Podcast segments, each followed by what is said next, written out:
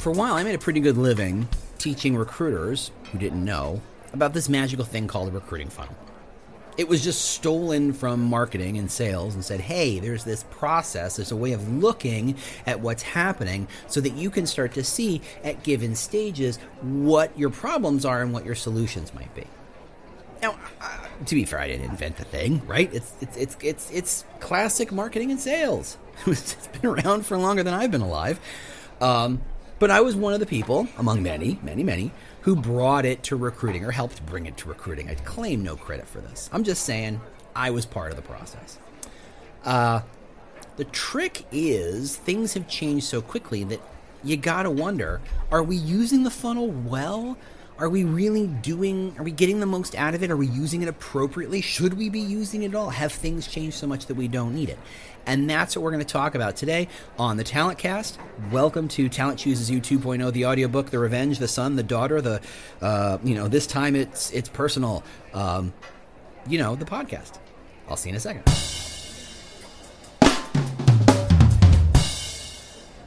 Hey everybody, James Ellis here. Uh, thank you so much for listening to Talent Cast. This is, as you probably know, the audio version of Talent Chooses You, the annotated two point oh version, where I talk some stuff about the stuff I wrote three years ago because I'm trying to make it better. uh, to be perfectly honest, I don't know. It's not so much that I've learned a lot. It's just that I may have changed my mind. And maybe I'm not more right now. I just maybe have changed my mind. So there's more to this book, hopefully. So if you've read it and you want to, or if you want to follow along the text, you can see it over at employer brand book dot com. Otherwise, this is a six-month long project, and it's brought to you by recruitment marketing dot com, a community for recruitment marketing professionals. I just want to underline, without recruitment marketing dot com and Recruitics, I wouldn't be doing this. I'd probably find an excuse to do something else. Uh, so thanks to them for bringing this to y'all. I hope you're enjoying it. I hope you get a chance to take a look at recruitment marketing dot com. So let's get into it. So the chapter title is this: Stop thinking about the recruiting funnel and focus on the talent funnel, which is kind of giving that game away before I started. But here we are. You know, you write these things and you're just like, I got to come up with a title for a chapter. Ah, trust me. Until you've read a book, written a book, it's it's there are things that you're like, oh, why do people do it that way? And then you write one, you're like, oh, that's why they do it that way, because you're tired. Anyway. So for the last ten years, it's been hammered into recruiting's heads. You aren't as smart as marketers. Go use the tools and methodologies that marketers use. That's how you're going to get smarter. ten years ago, recruiters didn't think in terms of click rates and conversion rates and impressions and reach. They just were taught to just go push the ads out. They were taught post and pray, right? No one had gotten around to teach them the sales funnel. And I should know, because I was one of those people touting the magical funnel, magical power of a good funnel. Now, embracing a funnel makes a lot of sense, or at least it did at the time, because it was based on the idea that the decision to take action, when I say action, I mean apply for a job, take a job, right, is a journey. These are life-changing events. Choosing to take a new job is a life-changing event. I feel like I don't. I say that a lot, and I don't think we've all kind of grasped it yet. This is a big deal. There's a lot more information in buying a car than there are in most jobs, and yet you can just get rid of a car pretty easily. Changing jobs is a thing, man. It's a thing. So it's a journey. You got to understand the entire journey. And at the time, recruiting was all about, you know, wow, reeling from this idea that, whoa, whoa, whoa, what do you mean newspapers aren't a thing? We're moving from classifieds to the internet. They're taking the post and pray model. Yeah, you know what that is. And just sticking it on the internet and saying, ah, same thing. Remember when the iPhone came out? Very, the, the very first, second ones. So much of the technology was so new. The concept of having a phone that you could draw and, and, and plug your little keyboard on in a way that was the whole screen was the key was the the, the the whole device was the screen, and the screen was the keyboard, the keyboard was the screen, all that good stuff. They're so new that Apple took a lot of thinking from old devices and drew it in, like a notepad. Remember the very first notepad app on the iPhone? It looked like a yellow pad of paper, which is crazy because why? What's the value of making it look like paper other than to say, hey, you know what paper is? This is kind of like that. It's kind of a head trick. It's kind of a nudge mentally to say, this is what this app is for, and this is how you're supposed to use it. Now, you fast forward ten years to today, and it's like there's a million note-taking apps, and none of them look like yellow legal pads because They don't have to, because we all know what a note-taking app looks like, right? That transition of technology means you can't just, hey, everything's different, figure it out. You've got to help the user go, give them the, the tricks and the hints of, hey, take this idea and now apply it to this model. The same was true with Post and Pray, right? You just took the old classified ads and stuck them on the internet and say, okay, I posted my ad on every job board. I'm done. Now for the praying part, I guess. But to be fair, that's not a recruiting thing. You're not, you know, everybody does this. When, when we moved from the internet, to, you know, from T V ads to internet ads, they took the same model of raw number of eyeballs is the metric, right? That's how they measured T V ads and how you paid for T V ads. How many eyeballs are going to see this ad? And we moved to the internet and we said, great, how many impressions are going to get this ad? Great. Except we realized, do we care about impressions? Because we can suddenly measure things called clicks, and maybe that's more important. So it takes time to evolve into these new technological formats. Internet and recruiting, no different. When the model was of recruiting was putting ads in the paper and waiting for resumes to show up, I don't know, Wednesday, I guess, there's not a journey. If there was, it was measured in seconds between reading the paper and scanning the paper, looking for a relevant opening, and then sending the resume to the listed address. The reader went from, I know nothing about this company, to here is all my professional information in the time it takes to circle an ad with a pen or stick a stamp on an envelope, right? That, that's what it was. If they couldn't do the job, they just went to the next ad, right? Newspapers squeezed so many ads into a page because, to be perfectly blunt, that's where all the money was. Newspapers drove, got all most of their revenue on Sundays from classified ads and real estate ads. The reason why you have a sports section and you can get Calvin and Hobbes in your newspaper, kids, there's this thing called a newspaper. Anyway, um, that was because the classified ads paid for all that stuff. That's where all the profit was. That's what it was. So what they did is they figured we got to get more, we got to squeeze more space here. We got to get more ads into this space because there's so much money here. The margins are so high. So consequently, they jack the ad prices way up. And so companies went, oh man, these are expensive. I'm going to figure out what's the least amount of information I can put in an ad to get people to do a thing. There's no room to sell. There's no room to kind of define the company or the title or the mission. There wasn't room for a five hundred word job posting describing the culture. Culture. No one thought to look for it because no one could afford to put it up there. Everyone, I'm remembering every once in a while, some company would just make a big splashy ad. And you knew that they were dropping five and ten grand on this ad. You're like, whoa, it's a big company and they're doing a big ad. Wow. But you knew that they got a bajillion applications. It was, you know, those were very, very rare. Because at best, you usually got like a logo or some black clip art. You remember clip art? Man, that was a horrible idea. Emojis, for all their failings, were so much better than clip art. I'm just going to put that out there. Anyway, the internet changed things when the space for an ad becomes infinite, right? If you suddenly can write as much as you want about a job, about a company, about a culture, about a mission, about the location, and you can, whoa, I don't know, stick pictures in it for free. It changes things. You know, you could write a book about a job, stick it in your job posting in the A T S, have it shot out to every job board, and that book gets pumped, you know, dumped into every job board ever. That's amazing. And with jobs from around the world available to anyone with a modem, instead of being limited to just whatever they were, whatever newspaper, regional newspaper they had access to, they could see more ads and bigger ads from more places. Suddenly, the project manager in Tampa could see an amazing opportunity in Toledo, but the ad looked like the ads from the local gig in Tampa. So the ads evolved by adding a lot more information, company boilerplate, stuff about equal opportunity, maybe a quick list of benefits, stuff like that. You made the ad bigger, right? It's to the point now, right now, I see, I see fifteen hundred word ads on a semi-regular basis. And I know some people will quibble and about what's the optimal size of an ad, and I have issues even thinking in terms of optimal size of ads, but here we are. Um, but yeah, bigger, that's where the pendulum swung. Now a candidate has more information to work with and can make an actually, well, maybe not a, a completely informed decision. I don't know that that's necessarily possible. It's kind of like saying, how long can you date someone before you know you're ready for marriage and feel one hundred percent confident that's always going to work? And then I would say, please notice the world's divorce rates. So maybe we don't know. The same thing's true for companies. There's still a fifty-fifty shot that you even stick around for a year. So even with more information, I don't know how I call it necessarily a informed decision, but I'd call it a more informed decision. But more information means more consideration and more time. Candidates can look at a company website. They can learn what the company does. They can look, they see what it stands for. They can see news stories. They can hit search engine to see what people are talking about. There's apps for, you know, anonymous commentary, not to mention Glassdoor and Comparably, not to mention, not to mention, not to mention. There's so much stuff out there, right? Suddenly the journey goes from I don't know this company to here's my professional history. That journey can take days and weeks. There's no, there was no immediate feedback as to how effective a job posting was. In the newspaper days, if a posting failed, you could tell because Thursday's mail delivery would be pretty empty. And you'd have just enough time to make a change to have it land on next Sunday's paper. It's a pretty quick turnaround time. The new model made everything so much more fluid and more complicated and more messy.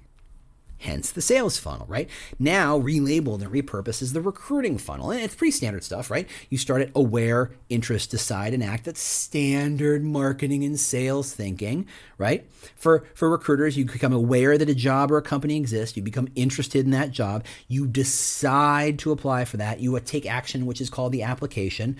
Stuff happens in the background, you interview, and then you get hired. That is the total funnel, right? You go from, I'm a total stranger, I don't know you, to today's your first day. In a model where the journey takes multiple stages, the funnel is a great way to help you see where the problems are. An ad that promises the moon can attract a lot of attention, but you can lose a lot of that interest when a simple Google search unco- uncovers lawsuits, scandals, fraud, right? Well, all anything like that. Without the funnel, you might think that the ad is bad and just rewrite it, not realizing that the ad is very effective, but it attracted attention, but it didn't kind of get paid out down the road. The problem is more in that interest and decide section, not the aware section, right? The power of the funnel grows as the journey becomes more convoluted. I've seen plenty of images of people trying to redraw the the, the proper funnel, and you so it's it's a it's a it's a spaghetti nest of choices and twists and turns and all the, and every time you put a piece of information into the process, it adds another choice opportunity in it, which effectively exponentially, you know, increases the size of the, the map. It's nuts, right? So we keep it simple at a funnel. I imagine recruiters on the day they realized that their candidates were going to Glassdoor directly from the job posting to see how the public was reviewing the company. I mean, imagine, imagine that realization where you realize I'm getting all this interest. People are seeing my ad, but then they disappear. Why? Well, now we can track that. We can see where are they going from that space? What is the next thing they're looking at? Is that the culprit? Is it the thing after that? Is it the thing after that? Why aren't they returning? How do we get them to return? Suddenly you're thinking more structurally about the candidate journey, right? Without a recruiting funnel as a model, you can see how recruiters would have seen Glassdoor as a threat or these other, other news stories as threats and attempt to stifle it. Instead of seeing it as a way to kind of insert more information into the journey, leveraging its kind of third-partiness, if that's a way of putting that, to add some value to your journey. But that's what happened. Actually, recruiters really freaked out and said, ah, you're the worst. Uh, I heard one uh, one person, a highly placed person, I'm not going to say who or where, uh, refer to it as reputation, Glassdoor specifically, as reputation terrorists. And I kind of shook my head because, okay, you may need to step that back just a smidge, just a little bit, just a little bit. But I mean, hey, if you don't know what it is and you don't feel like you have any control over, yeah, Glassdoor probably seems like a huge threat. As we know, it's a tool in the toolbox. It's a color on the palette. It's a thing you can use to change the journey and change the perception. So seen through the lens of the funnel, Glassdoor and all those kinds of sites are just another step in the journey, a place where recruiters and employer branders can reinforce their story, either by asking employees to leave reviews or responding to reviews in negative ones and reframing them or positive ones and saying thanks or whatever. You have your own strategies. I don't want to get into that. But it also explains why Glassdoor's own play to turn a platform into a job board didn't work out. It established itself as a necessary step deep in the journey for people looking to screen companies and validate interest, not as a place to start a journey. Everybody knew you went to Glassdoor, you went to, I'm sorry, Indeed or LinkedIn or Bob's Big House of Job Boards or wherever you went. That's where you looked for jobs, and then you came back to Glassdoor and Comparably to go, okay, now I want to validate. Meanwhile, a job board like Indeed went and you know, got really owns the top of the funnel for a large audience, but it tried to implement uh, ratings that nobody cares about. So, because people don't think of it as a uh, independent third-party platform like they see Glassdoor. It's they're just differently positioned. Anyway, whatever. Um, okay, so that's why they some one company buys them both and kind of glues them together. I have no idea what the future in Glassdoor is. And now this is a tangent. Yes, there there we go. So anyway, at each stage of the funnel, people need different things. I think of all the things that funnels help recruiters do, that is the thing it helps the most with. I think recruiters naturally know this, right? I think here's the thing. I think I could, I'm probably beating up on recruiters a lot in this in this first half of the book, and I don't mean to be, right? They have so much skill. They have a particular set of skills, as it were. Um, they are people people. They know and they can hear and they can hear people and, and listen what the challenges are and what the issues are, but they're generally not structural, systematic thinkers. They're very good at hearing candidates and kind of dancing with them when they need to. Recruiters know that at each stage of the journey, candidates need different things, but it's in when you take two or three steps back and look at the, the, the entire process in the aggregate or in the abstract, that's where things are like, oh, we just need more, you know, we need to fill the top of the funnel, we need to fill the top of the funnel, we need to fill, fill the top of the funnel. And having a funnel makes you realize, actually, the numbers say the top of the funnel's fine. It's something else. We need to say different things to different people at different stages. We need to say, okay, we're, we don't have to attract interest to people who are thinking about applying. We have to give them a reason to apply. At the top of the funnel, candidates need to know what the company is and what the opportunity is. It's just the basic information, but it's necessary to take the next step. What's the value of spending scarce time researching random companies, right? It's companies that you, you the other side of the planet, or you don't have a job you'll ever do, or have political leanings that you will never, ever, ever, ever, ever agree with, right? Suggesting that spending a great deal of time making your career site look amazing isn't always the best strategy because maybe it's pointed at the wrong people. You could be spending time learning about companies and to find they have no open roles. You could find out that those open roles are on the other side of the world. Right? Or don't have a bus stop, right? There's, there are all sorts of reasons why those jobs aren't useful. So focusing on career sites sometimes doesn't make any sense. So you start with the information they're going to use to make the decision. But what's that information? So think of what someone needs to decide to apply as a hierarchy.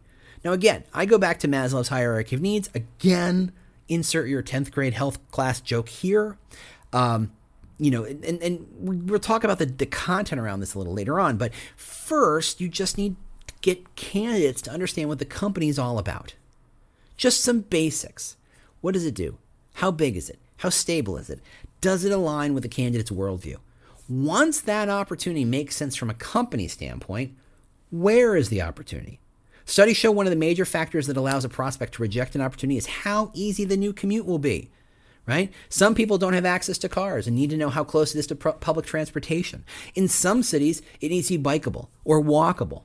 Location also helps the prospect begin to envision themselves in the role. They project themselves and they start to think about, oh, where am I going to get my coffee in the morning? Is this place close to daycare? Is it close to, you know, my, what am I going to have for lunch? It makes this new fuzzy opportunity feel more concrete, feel more real.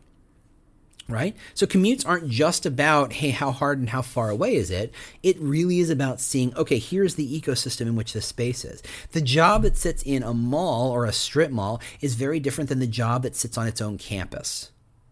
They're just different on so many levels. And in a lot of ways, though, that information really informs a candidate's perception of who you are and what you're all about. Right? If you have a campus, you're candidate's going to read a lot into that. Okay, I presume they're going to try and take care of people. I guess my next question should be, what's the food situation? What's the parking situation? How hard is it to get in and out? It's a whole different set of questions than it is about, okay, you're in a downtown area and I can, you know, you're in a high rise, right? You're floor twenty-seven and I can infer different things. So that kind of information, while fuzzy, does flavor the candidate's impression. So after all the broader context of company and location, the candidate has to think about the specifics of the job. What are the tasks being asked to be performed? What is the level? What is the title? Can the prospect do the job? Could they stretch into this job? Good talent knows there's no value in, in, in our applying for a role for something they can't do, right? They're not going to spend their time just applying for no no reason. No one thinks the application is fun. No one does it that way. Only weirdos like you and I occasionally will look at jobs and, and say, what's their process like? But that's for professional things, right? No one does it for fun. If the talent knows they can't do the job, they'll ask themselves what the, I'm sorry, if the talent knows they can do the job, they're going to ask themselves what the work experience is going to be like. Is this a nine to five gig? Is this something they're going to put twelve hours a day towards? Are they going to work from home? Are the teams competitive? Are they collaborative? Are they going to get a, a nice view, a nice chair, a nice computer? Or is it an open bullpen with hand-me-down machines? It's not about being right or wrong, but each answer fills in more gaps and makes that opportunity more real. The more you give information about that stuff, and I, I'm always impressed by, you know, when you see jobs and they talk about here's here's a picture of your desk and this is what you'll look like, that makes it so real. This is the actual view. Now, of course, most companies don't do that because the view that desk has is crap. But there's so much information in just a simple, this is where you're going to work, right? That's really what we're doing, is we're spelling out and making more concrete this job posting, which in itself is fuzzy bunny and messy and vague and, and, and as, as, as broad as sadly possible. The problem is most companies do a horrible job understanding their own culture and do an even worse job communicating it in a credible way, in a findable way. How companies say they're like, you know, how many companies say they're like a family? How many companies say, you know, that this is a great place to work, that they have a great culture without giving any sense of what that means? A lack of information creates a vacuum, and the best prospects need that vacuum filled. They need to flesh that out. They need to fill in the gaps as much as they po- they possibly can before they take action, right? If you're buying a car and you say, here, I have a car, you don't go, great, I'll buy it. You have a lot of questions. And until you get every question answered, you are unlikely to make the choice. You're unlikely to make the leap. You're unlikely to buy the car. The job is no different. Just because you've made it easy to apply doesn't mean the candidate's going to say, yeah, I'm going to give you my personal information. Sure, cool. We don't live in that world. Okay. But the big question at the top of the hierarchy is the hardest to answer, right? You've got, you know, what is the job? What is the company? Where is it? What is the job? What's the culture, the feel, the, you know, the the the experience, if you will. But at the very top of that that kind of hierarchy is this question. Can the prospect see how this job, this role, this opportunity right here might lead to a feeling of personal or professional satisfaction? Unlike other levels of the hierarchy, there's no confirma- concrete information to portray up here. You can't say, yes, you'll find professional satisfaction here. Like you can list an office address or a re- remote work policy. The answer not only relies on a deep lack of information, but the prospect has to know themselves enough to see how it works. It's kind of like saying happiness is a bit of a math problem. You need to see both sides of the equation to see if th- does this thing balance out. If you if the, if the equation doesn't balance, it tips one way or the other, and that's bad. Happiness is that balance, right? It's that flow state, if that's what you're into. It's it's everything has to line up. And so you might say, you're going to be happy working here, but unless you know who I am and what motivates me, what the hell are you talking about? That's really what this is all about. You want to get someone to see what you're offering and have the conversation in their own mind to say, hmm, I care about this and I care about this. And I'm seeing those things in this job posting. I'm seeing those things in this picture. I'm seeing those things in this career site. I'm going to other places and validating that these things are not bullshit sales spin techniques, but in fact are real things. Okay, I'm starting to see myself here. I can start to see how being here leads to me feeling good about this or having this opportunity I want to or will give me the chance to and, and, and. All that happens in the candidate's head. I'm going to say that one more time because it's crucial.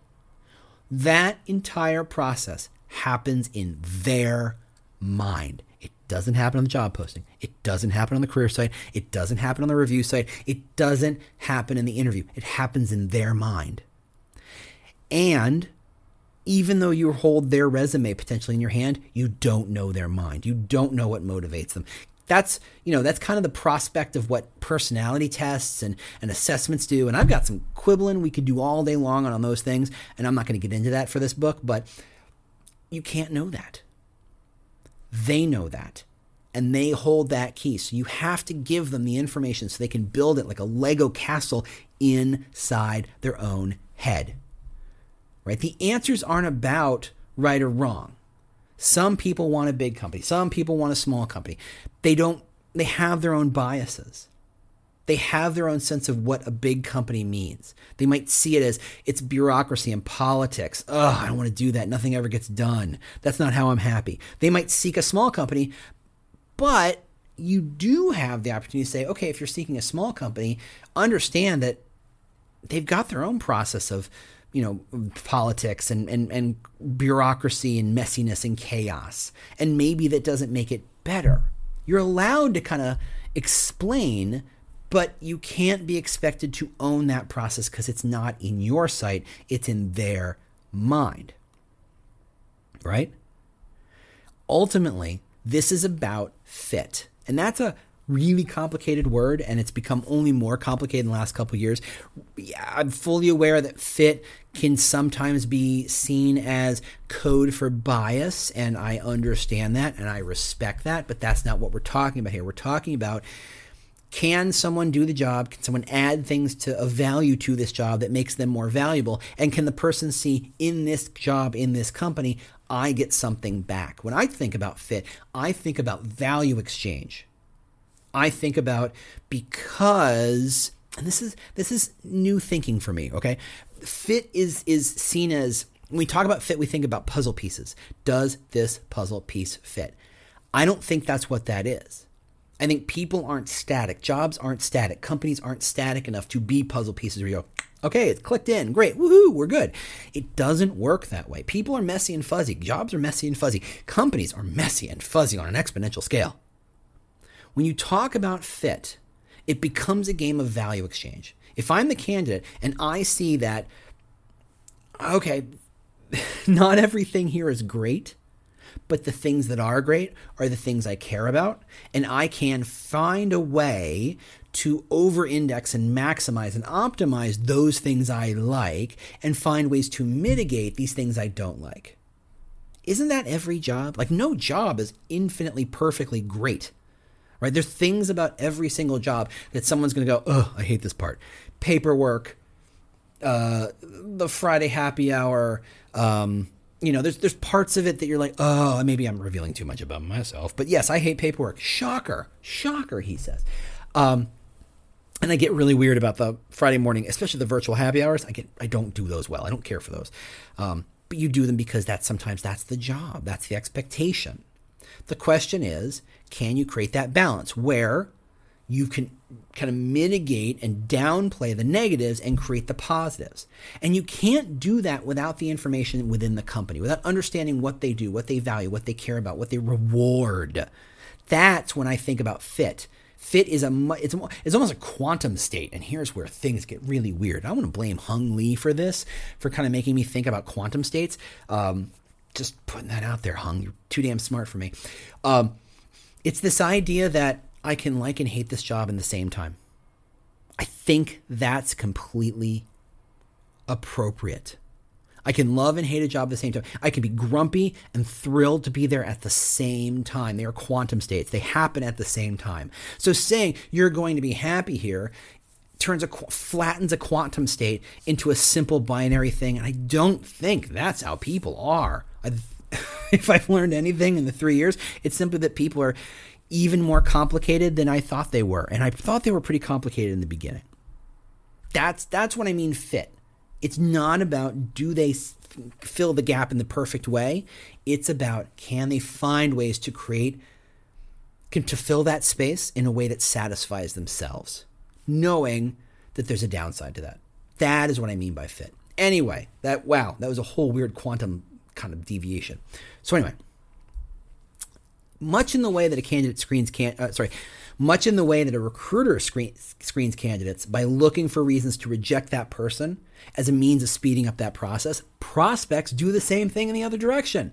They're looking to weed you out from consideration. There are twenty million businesses in North America alone. There's, close, depending on the numbers you look at, fifty million businesses worldwide. And given that I can work from home to almost all of them, let's be honest, there are fifty million businesses I could work at.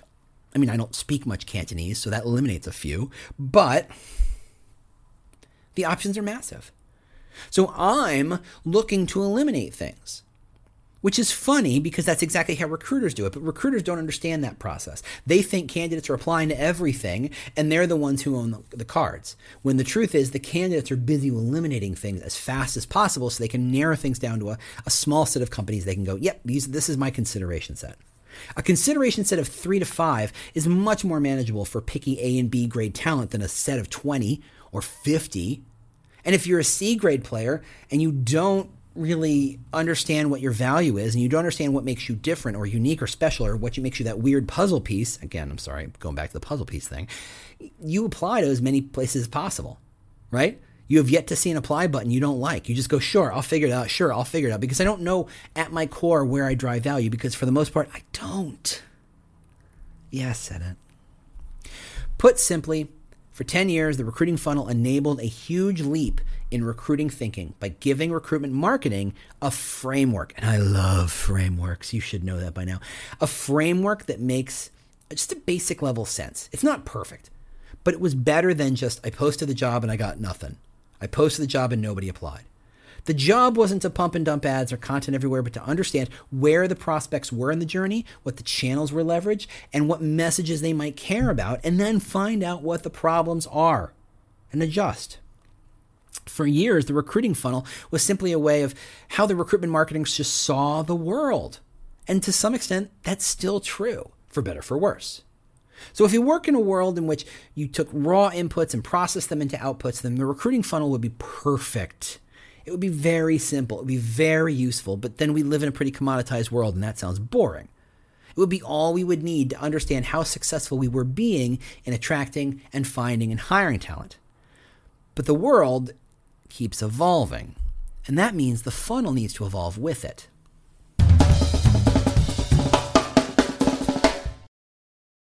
How much do you understand the future of finance? I'm Jim Russo, a top ten banking influencer and host of the podcast Banking Transformed, where we dive deeply into the rapidly evolving world of banking and financial technology. Join me as I interview industry experts, thought leaders, and innovators as they unravel the latest banking trends, disruptions, and game-changing technologies reshaping the world of finance. Redefine your understanding of the banking ecosystem. Subscribe now to Banking Transformed, available wherever you get your podcast and now available on YouTube.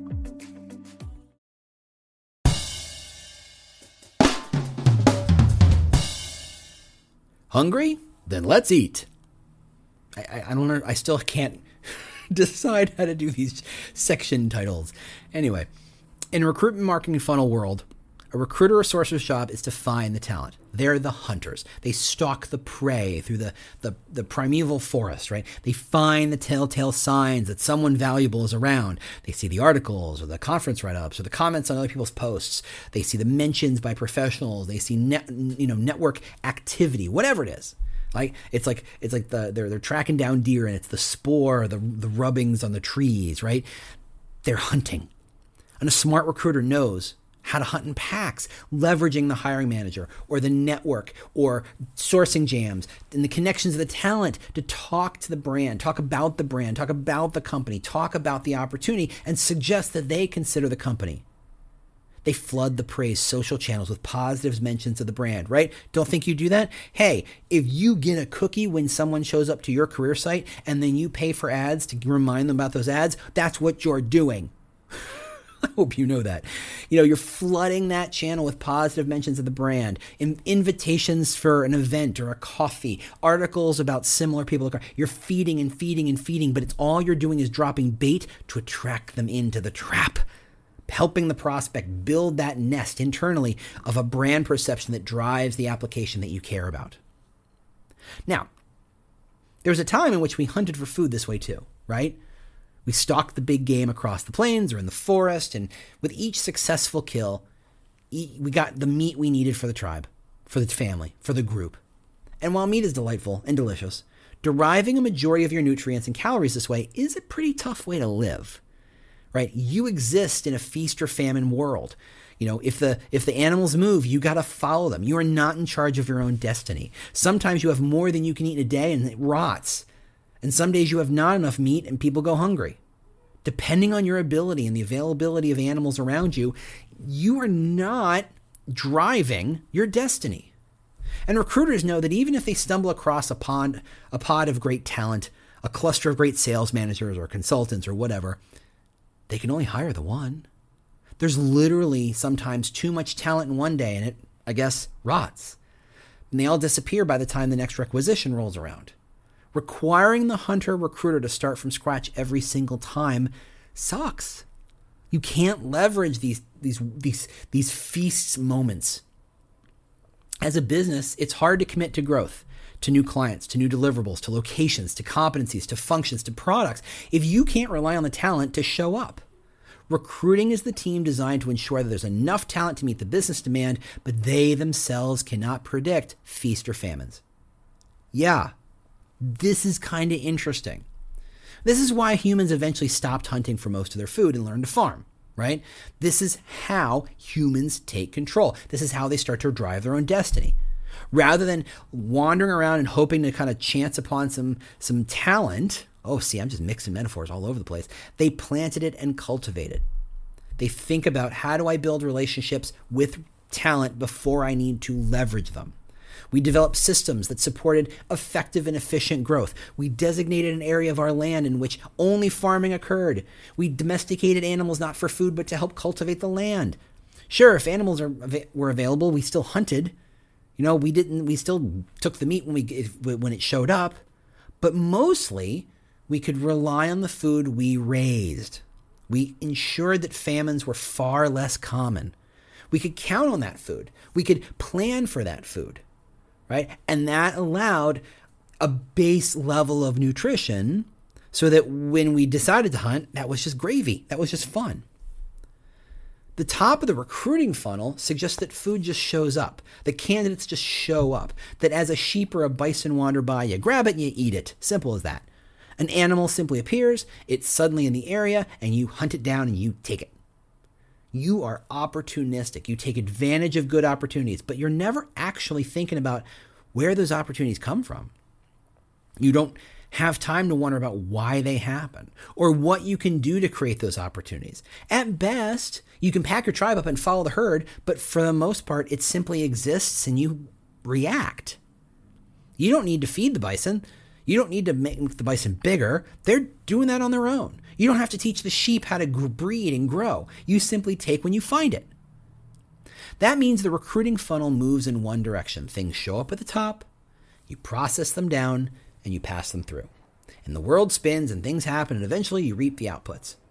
In a space where talent is abundant, there's no need to do anything more than pluck it from the land, right? This is how recruiters worked for decades. You post an ad, applications show up, you hunt them down, and boom. I mean, effectively, talent were like herds of deer or caribou covering the landscape in grand herds. The real test happened when the game was much less plentiful. And if you don't think about that's where we are today, yeah, you're wrong. We are. Think about what it must have been like when the abundant herds simply disappeared, where the hunting immediately became scarce, where the droughts made the fruit wither. What do you do first? Now, much like recruiters right now, they worked really hard to maximize what limited resources they have. They build tools to help them hunt faster, to take advantage of the food when it does show up, to to to maximize that process, right? To optimize around making sure more of the food they show up gets hunted down. They, well, hold on, they use more of the animal. They leave less for scrap. They built systems that allow people to do nothing but track the animal and signal the food to the hunters, who pass the animal back to the camp for processing, right? They specified, they focused, they you know, got real specific on their job. They're focused on optimizing what they could do because they didn't see a way to change their own context. They couldn't demand more food show up, so they figured out ways to make more of what they had. They squeezed the lemon harder to get more of the juice, but at some point, the lemon dries up. This probably sounds a lot like most recruiters' lives. Relying on old-school thinking and building processes on top of them to extract more value from a diminishing supply. Ugh, does this hurt yet? Because this, yeah, this feels really dead on. You don't think you have the time or the resources or the agency to think of a better way to live, and thus you're stuck. It becomes a self-fulfilling cycle of diminishing returns. You squeeze more value out of what you have, you piss off a bunch of talent because you don't hire them, they tell their friends, it find, makes it harder and harder and harder, and so your only bet is to maximize what you have. This is where a lot of recruiting lives, but it doesn't have to be that way. And tomorrow, next week, we're going to talk about how to change the funnel. Thanks, everybody, for listening. Once again, I want to thank recruitment marketing dot com. They are a community for recruitment marketing professionals. Take a look at the at the site, recruitment marketing dot com. Uh, you know, they got a lot of good stuff out there. Thanks so much for listening. Thanks so much for telling everybody about this. Thanks so much for enjoying the book. If you want to subscribe to my newsletter, it's employer brand dot news. Just go and sign up. It's free. I don't charge anybody for it. I don't get paid for that. It's just a thing I do to get you smarter. Thanks, everybody, and I'll talk to you next week.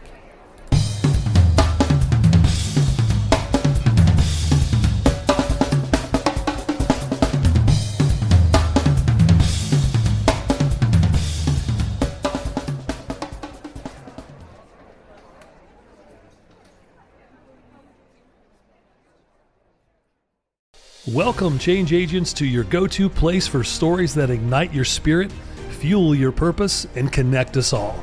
We believe in the incredible power of the human spirit, its boundless resilience, and the inspiration it brings to our lives. On the Driving Change podcast, we'll journey together through the extraordinary yet very relatable experiences of some of the most amazing people on earth. Our mission? That through these stories, we might just spark change within you and awaken a newfound motivation to harness your unique gifts to make a real difference in the world. So get ready to be inspired and join us on this incredible adventure.